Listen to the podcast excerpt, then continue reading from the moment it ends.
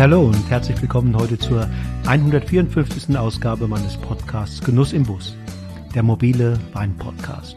Mein Name ist Wolfgang Staud und wie immer lade ich dich ein, mich auf meinen Reisen in die Welt des Weines zu begleiten und dabei zu sein, wenn ich mich mit interessanten Typen der Wein- und Winzerszene treffe. Die heutige Episode ist die sechste im Rahmen meiner Interviewserie zum Weinjahrgang 2023. Diesmal spreche ich mit Michael Andres vom gleichnamigen Weingut in Ruppertsberg in der Pfalz. Auch Michel, wie seine Freunde ihn nennen, blickt auf keinen einfachen Weinjahrgang zurück. Ende August hat er die Trauben für die Sektgrundweine geerntet und bereits zu diesem frühen Zeitpunkt erkannt, dass sich Fäulnisdruck breit macht. Da die physiologische Reife durch die Bank gut war, hat er dann zeitnah die Hauptlese begonnen.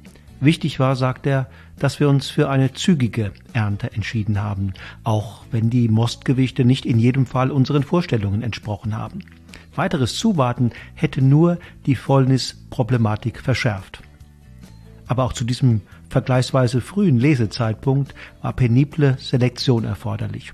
Doch mit dem, was jetzt im Keller liegt, ist Michel und seine Tochter Elena, die nach dem Abschluss ihres Studiums in Geisenheim gerade in den Betrieb eingestiegen ist, sehr, sehr zufrieden. Wie Michel den Weinjahrgang 2023 im Einzelnen erlebt hat, welche Maßnahmen er in den unterschiedlichen Phasen des Jahres ergriffen hat und welche Learnings er mit in die Zukunft nimmt, das erfahrt ihr im nun folgenden Interview. Freut euch auf eine spannende Podcast-Episode. Freut euch auf Michel Andres. Los geht's!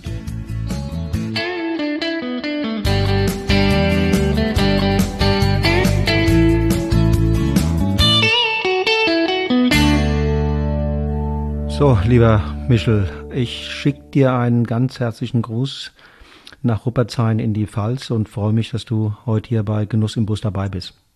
Ja, danke schicke dir einen freundlichen Gruß in den Taunus. Vielen Dank. Äh, wie ist das Wetter heute bei euch? Der Monat angepasst. Heute ist es bewölkt, äh, heute Morgen schön kalt, so also sieben Grad gewesen. Und gestern hatten wir sogar den ersten Frost und in den tieferen Lagen sind auch die Blätter schon braun geworden jetzt. Ah ja. Wir hatten auch gestern den ersten Frost oder sogar den zweiten Tag hintereinander. Ähm, wir wollen reden über den Jahrgang 2023 und bevor wir uns mal so ein bisschen die Entwicklung vom, vom Winter, vom Frühjahr bis hin dann zur Ernte, zur Lese angucken und dann auch mal nochmal das Ergebnis ein bisschen genauer in den Augenschein nehmen, äh, wie der Jahrgang war. Jetzt schon mal vorab äh, die Frage, wie war er denn? Wie warst du zufrieden? Und wenn du das in zwei, drei Sätzen mal sagen solltest. Es war angespannt. Äh, das Vorhin ist sehr früh gestattet. Ähm, wir haben das relativ früh erkannt, weil wir schnell auch in der Sektgrundweinlese waren ab Ende August und haben dann versucht, eine Mannschaft zusammenzustellen, die nicht zu klein war, um dann auch äh, gut vorwärts zu kommen, weil wir viel selektionieren mussten.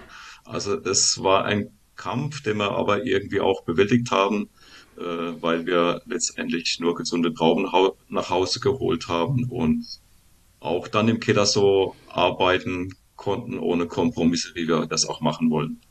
Okay. Klingt interessant, vielversprechend, aber nicht ganz einfach. Lass uns mal zurückgucken. Äh, Gab es Altlasten vom, vom Vorjahr von 2022, ähm, was das Holz anbelangt, was, was die Wasserversorgung anbelangt oder andere Dinge, wo du sagst, naja, da hat der Vorjahrgang äh, auch ein bisschen eine Rolle gespielt, wie sich das dann im Laufe des Jahres 2023 entwickelt hat? Ähm, ja, 22 war es ja trocken und äh, wir haben uns gefreut, dass über Winter doch wieder ein bisschen was aufgefüllt wurde, weil äh, dann eigentlich ausreichend Niederschlag kam und auch in der schönen Regelmäßigkeit. Äh, der Februar hat ein bisschen geschwächelt, da waren es nur sieben Liter, aber ansonsten kamen immer jeden Monat so 30 bis 40 Liter. Und äh, das hat schon mal alles einen guten Eindruck gemacht. Ähm, die, der Austrieb war auch nicht super früh. Ähm, das war dann Ende April, ähm, eher vielleicht so ein bisschen wie Jahrgang 21 auch.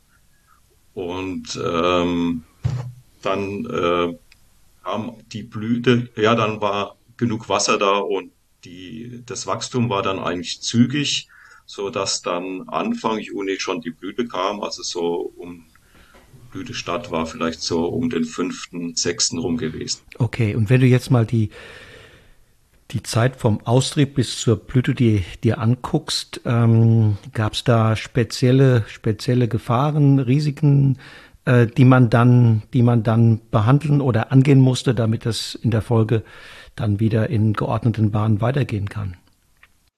Eigentlich nicht. Also wir hatten jetzt keine Vorbelastung mit äh, Krankheiten, also Oidium oder Perro aus dem Vorjahr, dass da äh, äh schon mal sich was aufgebaut hat, wo man Angst haben müsste. Also da war alles sehr gesund gewesen. Und äh, von daher war es eine angenehme Normalität, so wie das Jahr erstmal gestartet ist. Äh, wo wir immer Angst haben, sind dann nochmal Spätfröste. War auch wieder knapp, weil wir immer mal unter die Null kommen im Mai und frühe Geschichten wie äh, Chardonnay dann schon äh, anfängt mit Knospenschwellen und äh, langsam rauszukommen. Aber auch das, auch die Hürde war genommen. Von daher war der Start eigentlich äh, ganz prima gewesen. Wann musstest du das erste Mal raus, um äh, Pflanzenschutz zu machen? Ähm, das war dann äh, so Richtung Mitte Mai eigentlich, also mhm. nicht super früh. Okay. Hast du es im Kopf bis zur Ernte, wie oft wie oft bist du auf dem, hast du auf dem Träger gesessen und, und äh, Pflanzenschutz betrieben? Meine, es war zwölfmal. Mhm. Ähm, es kam dann schon eher äh, Sachen, wo man aufpassen musste. Also Oidium, der echte Mehltau, war dann durch die sehr warme Witterung schon äh, am, am Start oder man musste aufpassen. Und deshalb haben wir eigentlich die wöchentliche äh, Spritzung äh, nicht verlassen. Wir haben da nicht groß äh, Spritzungen gezogen. Erst äh, dann ab Mitte Juli sind wir vielleicht mal zwei, drei Tage länger gegangen. Aber eigentlich musste man äh, hauptsächlich wegen Oidium äh, den Spritzabstand sehr exakt einhalten. Okay. Und die Blüte war dann im Ende Juni, Mitte, Ende Juni? Die war Anfang äh, Juni. Okay und war eigentlich sehr zügig, weil wir äh, warme Nächte hatten, weil wir warmes Wetter hatten äh, und die Blüte ist sehr kompakt durchgerautscht. Okay, also auch keine Verrieselung. Keine Verrieselung, eher guter Gesteinsansatz. Okay. Aber in der Zeit ist ja dann auch wiederum meistens ähm, Oidium und, und Perodruck, oder? Ja, also hauptsächlich war es Oidium-Druck. Äh, Im Juni war nur 10 Liter Niederschlag. Äh, im, Im Mai waren es noch 30 Liter, aber Juni in der direkten Wachstumsphase vom Laub äh, war eigentlich jetzt kein großer Peronospora-Druck. Da muss man eher auf den echten Mehltau auf. Hm, okay. Aufpassen heißt äh, rausfahren und Pflanzenschutz betreiben, ne? Ja, halt, wenn es dann äh, doch morgens Tau hat und es ist äh, über Tag sehr heiß, äh, dann weiß man, dass, mhm, dass es eine mhm. Lauerstellung ist. Mhm, mhm, das hat sich dann auch bewahrheitet. Es hat sich schon im Gebiet ein Oidium aufgebaut. Okay, und kann man da in der Phase auch schon was machen mit, mit Laubwandmanagement? Ja, wir öffnen die Laufwand leicht, äh, so dass halt eine gute Belüftung da ist, dass auch äh, der Pflanzenschutz sitzt. Also wir stellen die Trauben nicht nackt, aber gucken, dass, dass wir äh, die Laufwand äh, belüften. Okay. Und in manchen Jahren, weiß ich, gab es ja auch dann nochmal Gefahr durch Sauerwurm oder Grauschimmel. Wie, wie, wie war das dieses Jahr?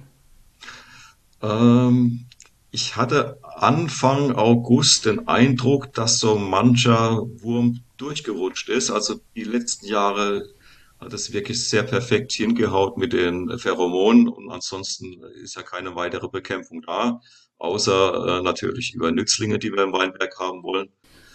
Und äh, ich hatte so ein paar ne Wurmnester gefunden, wo ich gedacht habe, irgendwas ist dann doch durchgekommen, trotz Pheromon.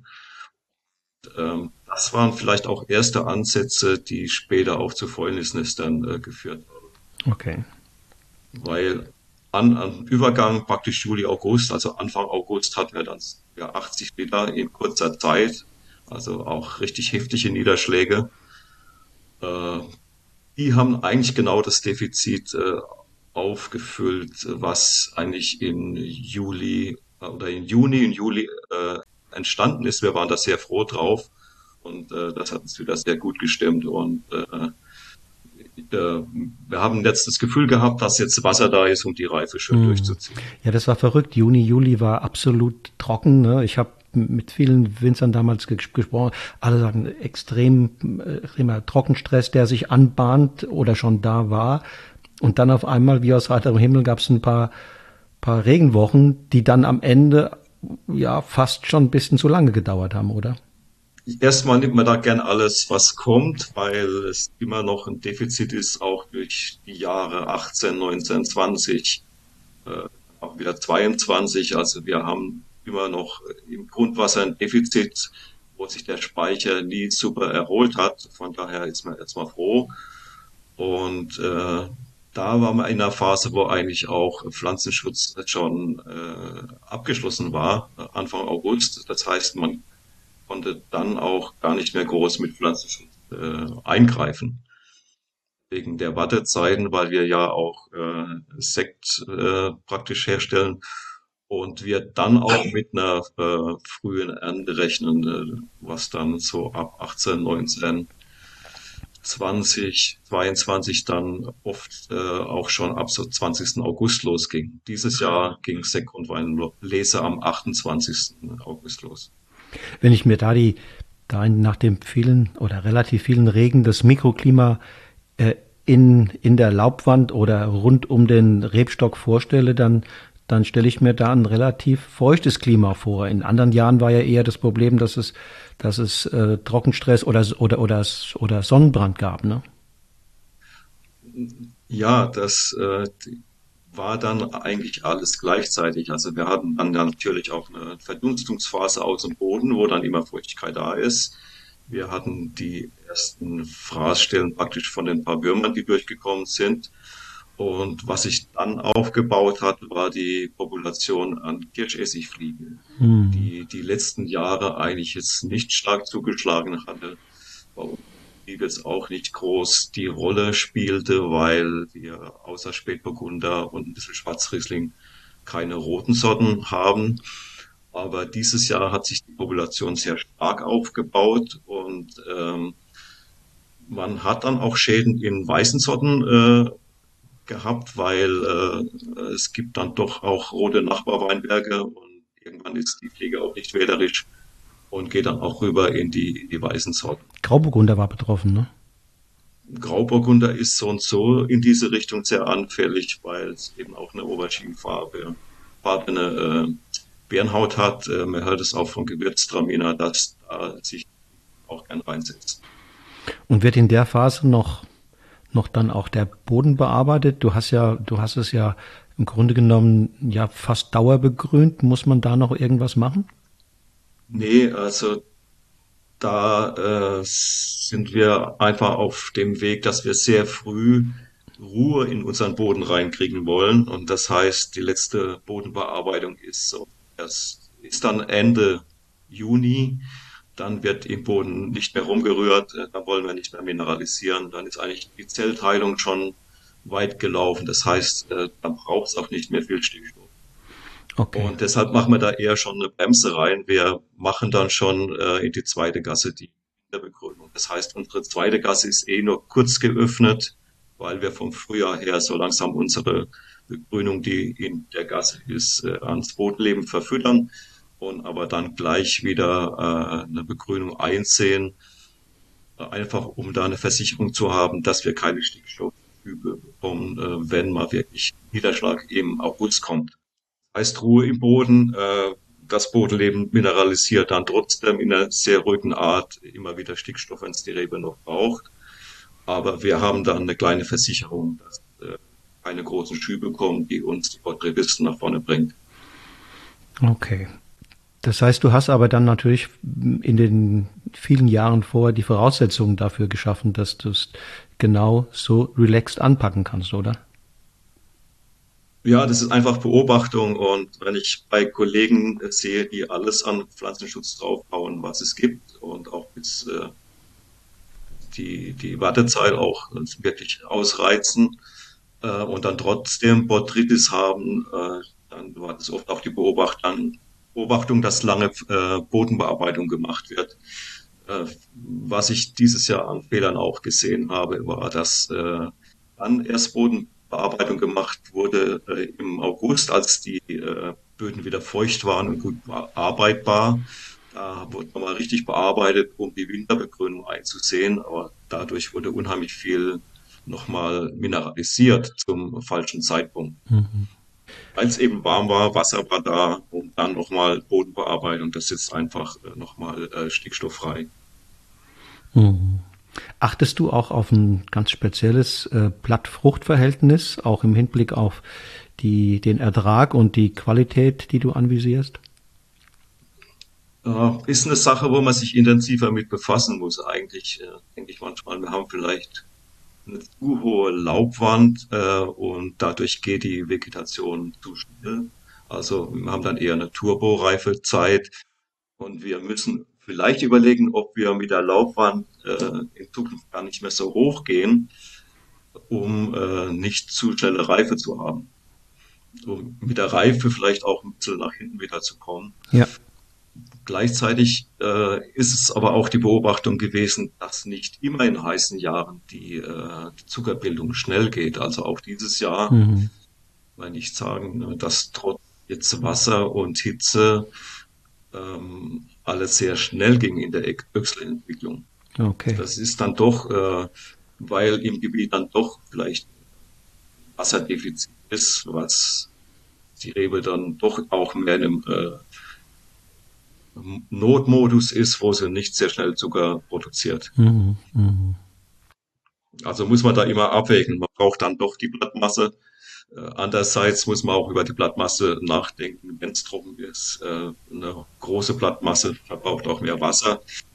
Also das ist ein ja. Thema, wo man sich zu mehr mit beschäftigen muss. Ja das sieht ja, was du berichtest, so ein bisschen auch nach einem mehr oder weniger inneren Gleichgewicht in deinem, in deinen Weinbergen aus. Das heißt, ich denke dann auch grüne Lese oder Traubenhalbierung ist dann wahrscheinlich kein Thema, oder?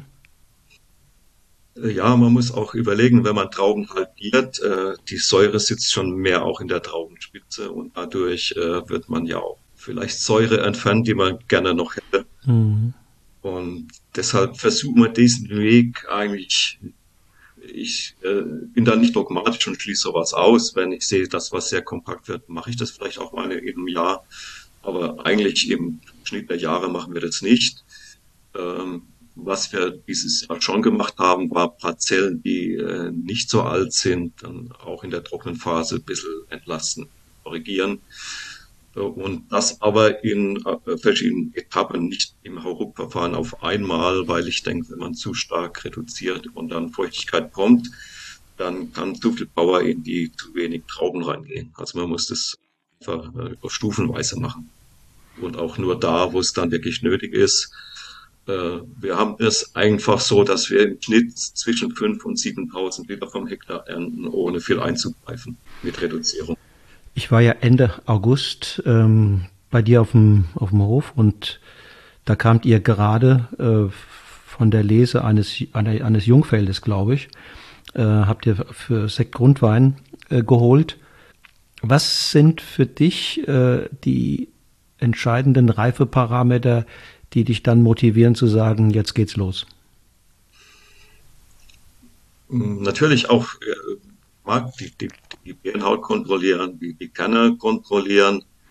Ähm, als, äh, ja, als Hersteller müssen wir natürlich sehr auf pH-Wert achten, auf Säure.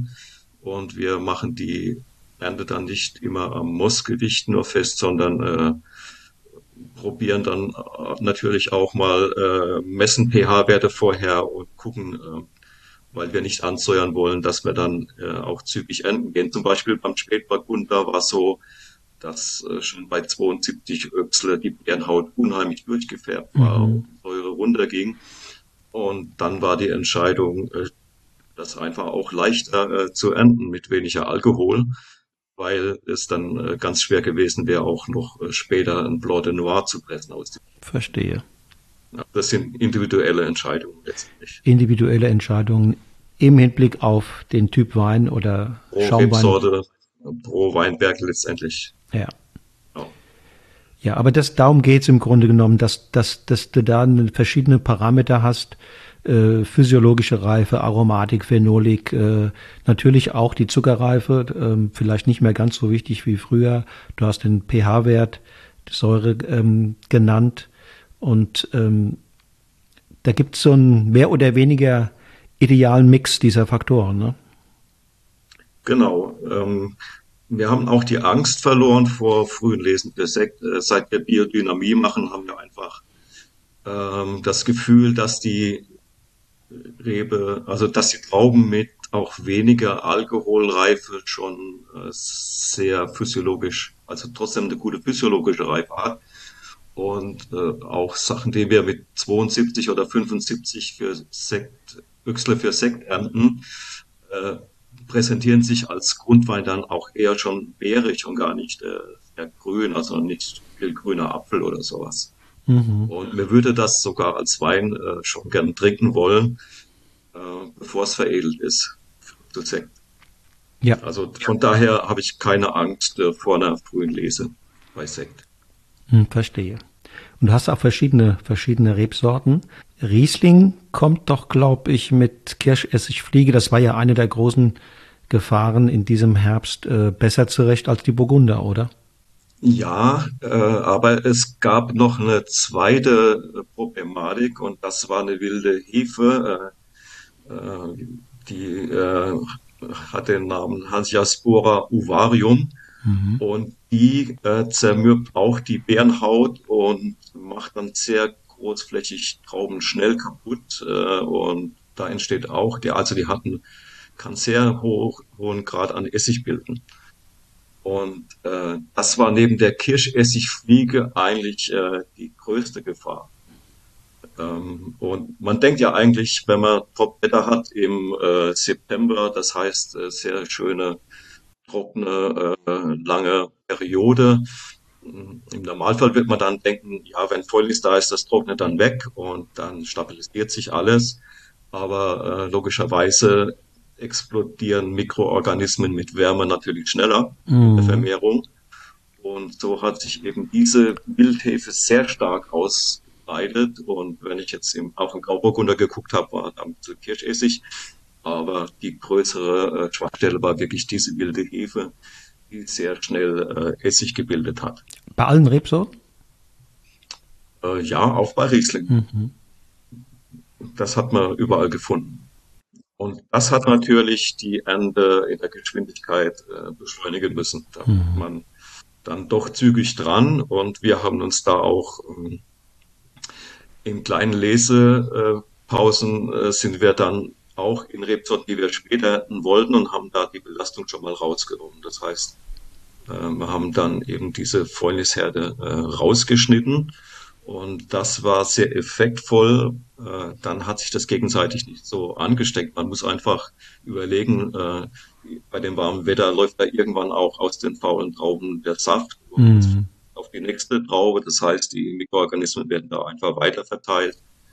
Und äh, deshalb haben wir im Riesling dann äh, in allen Lagen dann äh, schnell die Belastung ausgenommen, um da äh, nicht so explosiv zu haben.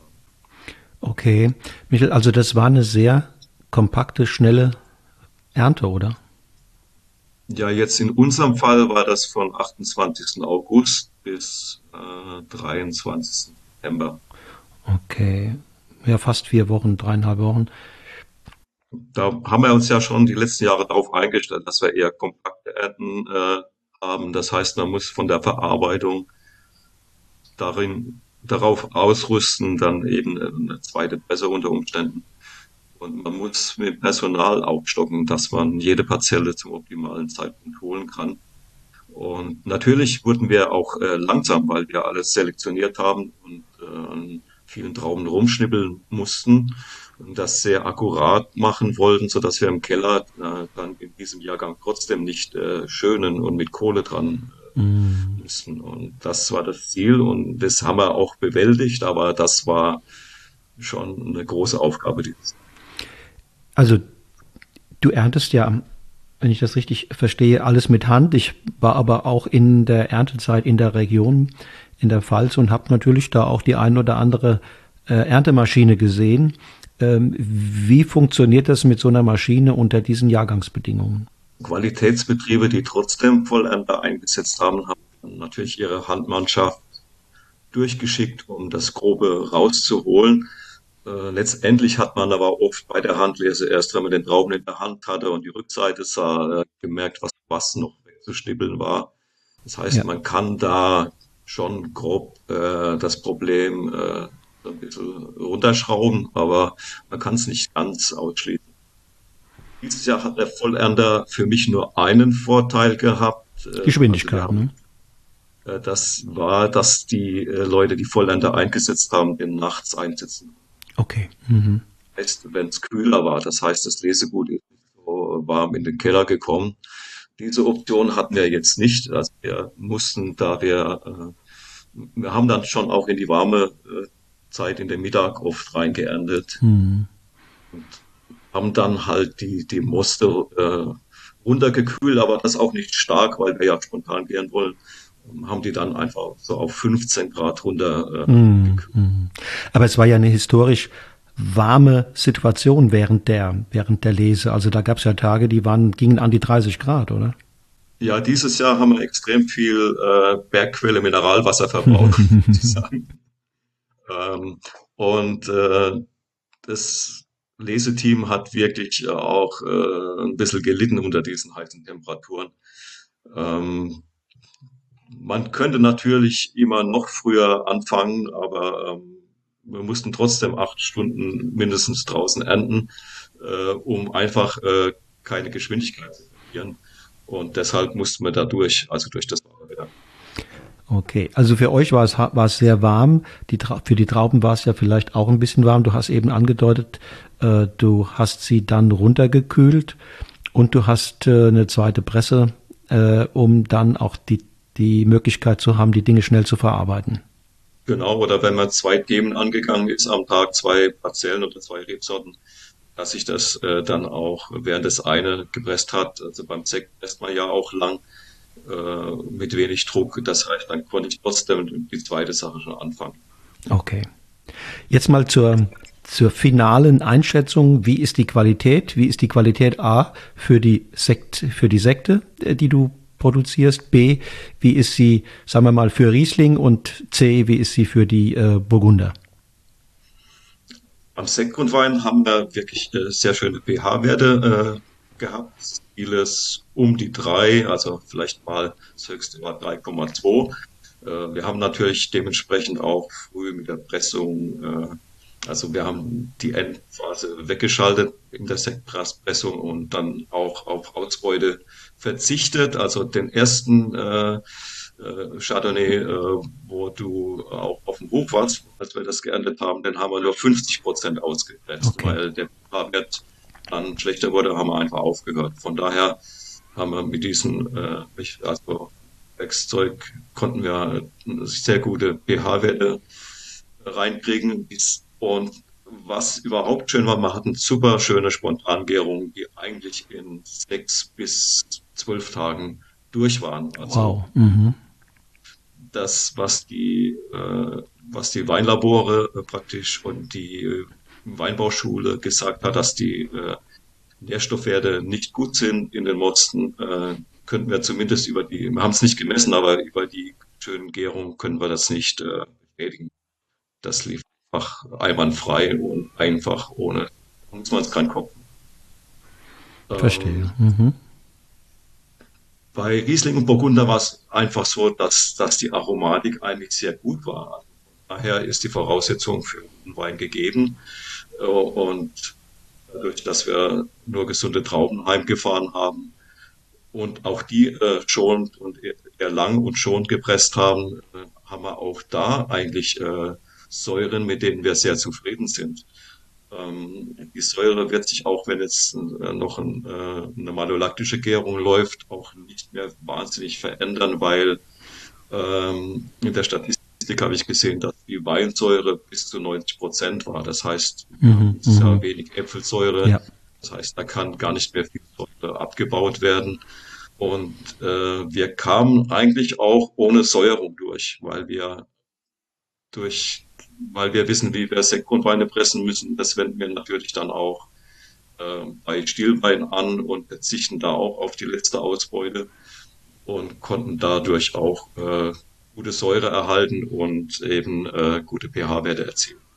Aber umgekehrt heißt es, es war gar nicht die Regel, dass die Säure ähm, hoch war, eher war sie niedrig. Man spricht ja dann, also sie ist schnell runtergegangen, also eigentlich rasend im August, aber es gibt, man spricht da von der Plateauzone. Irgendwann äh, verlangsamt sich der Säureabbau.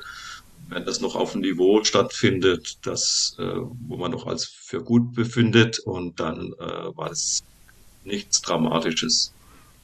Ähm, ich denke halt nur, wenn man, äh, es war jetzt für mich kein Jahrgang für Standzeiten, wo die Säure noch mehr geht und äh, es war auch ein Jahr eher für schnelle Verarbeitung. Vielleicht äh, längere Pressungen, aber ansonsten die Trauben zügig nach Hause bringen und, und schon verarbeiten. Wenn du mal über deinen betrieblichen Horizont hinausschaust, ähm, ist das, was du da jetzt beschrieben hast, äh, von deinen speziellen Weinbergen, von deinen Erfahrungen, auch das, was du von anderen Winzern so gehört hast? Ähm, wir kommen jetzt alle erst wieder aus den Löchern gekommen nach der Ernte. Wir waren alle sehr fokussiert und äh, wir werden uns treffen und austauschen. Aber ähm, ich habe nur mitgekriegt, dass dieses Jahr jeder sehr fokussiert gekämpft hat, die Trauben äh, äh, gesund nach Hause zu bringen und dass es sehr, sehr aufwendig war. Wenn du nach vorne guckst, ähm, deine Weine füllst du ja wahrscheinlich erst im Laufe des nächsten Jahres, manche erst äh, noch sehr viel später ab, von den, von den Sekten ganz zu schweigen. Ähm, wie wird der Entwicklungsverlauf sein? Wird es ein Jahrgang sein, der sich eher schnell zugänglich und offen zeigt oder wird es einer sein, der, der einfach einen Tick länger braucht? Hm, Ich glaube, ja, jetzt speziell für meinen Betrieb gesprochen, äh, werden wir auch diesem Jahrgang äh, eher Zeit geben. Mhm. Soll schon seine Zeit auf der, auf der, äh, Hefe, auf der Voll- oder Feinhefe haben, um sich selber zu balancieren. Äh, alle Weine sind trocken, bis auf mehr oder weniger null Zucker durchgegoren und äh, bieten dadurch auch eine, eine Sicherheit, dass man sie schön auf Hefe äh, lassen kann, eben weil die pH-Werte auch, das heißt, wir werden das schon auch ausreizen, äh, die möglichst lange auf der Hefe zu lagern. Fein. Lieber Michel, ich äh, bin ganz gespannt, die ersten Tröpfchen zu probieren, vielleicht auch schon demnächst mal aus dem Fass. Ähm, ich danke dir ganz herzlich, schön, dass du dabei warst. Äh, ich glaube, die Hörerinnen und Hörer von Genuss im Bus werden sich freuen, hier mal einen Eindruck von diesem äh, interessanten, spannenden und herausfordernden Jahrgang zu bekommen. Vielen Dank dir. Ja, gerne. Dann bis bald. Bis bald. So, ihr Lieben, das war die 154. Ausgabe meines Podcasts Genuss im Bus. Am Mikrofon war Michael Andres aus Rupertsberg in der Pfalz, der uns einen, wie ich meine, exzellenten Eindruck seiner Erfahrungen und Einschätzungen rund um den Weinjahrgang 2023 gegeben hat. Eine prima Lehrstunde, wie wichtig zwei Dinge sind. Erstens, intakte Ökosysteme, Bodengesundheit und Rebanlagen, die sich in einem guten Gleichgewicht befinden. Und zweitens, nah am Geschehen in den Weinbergen dran zu sein, um dann die richtigen Entscheidungen zum richtigen Zeitpunkt zu treffen. Schon morgen geht es weiter hier bei Genuss im Bus, dann mit einem weiteren Winzer aus der Pfalz, diesmal der Südpfalz.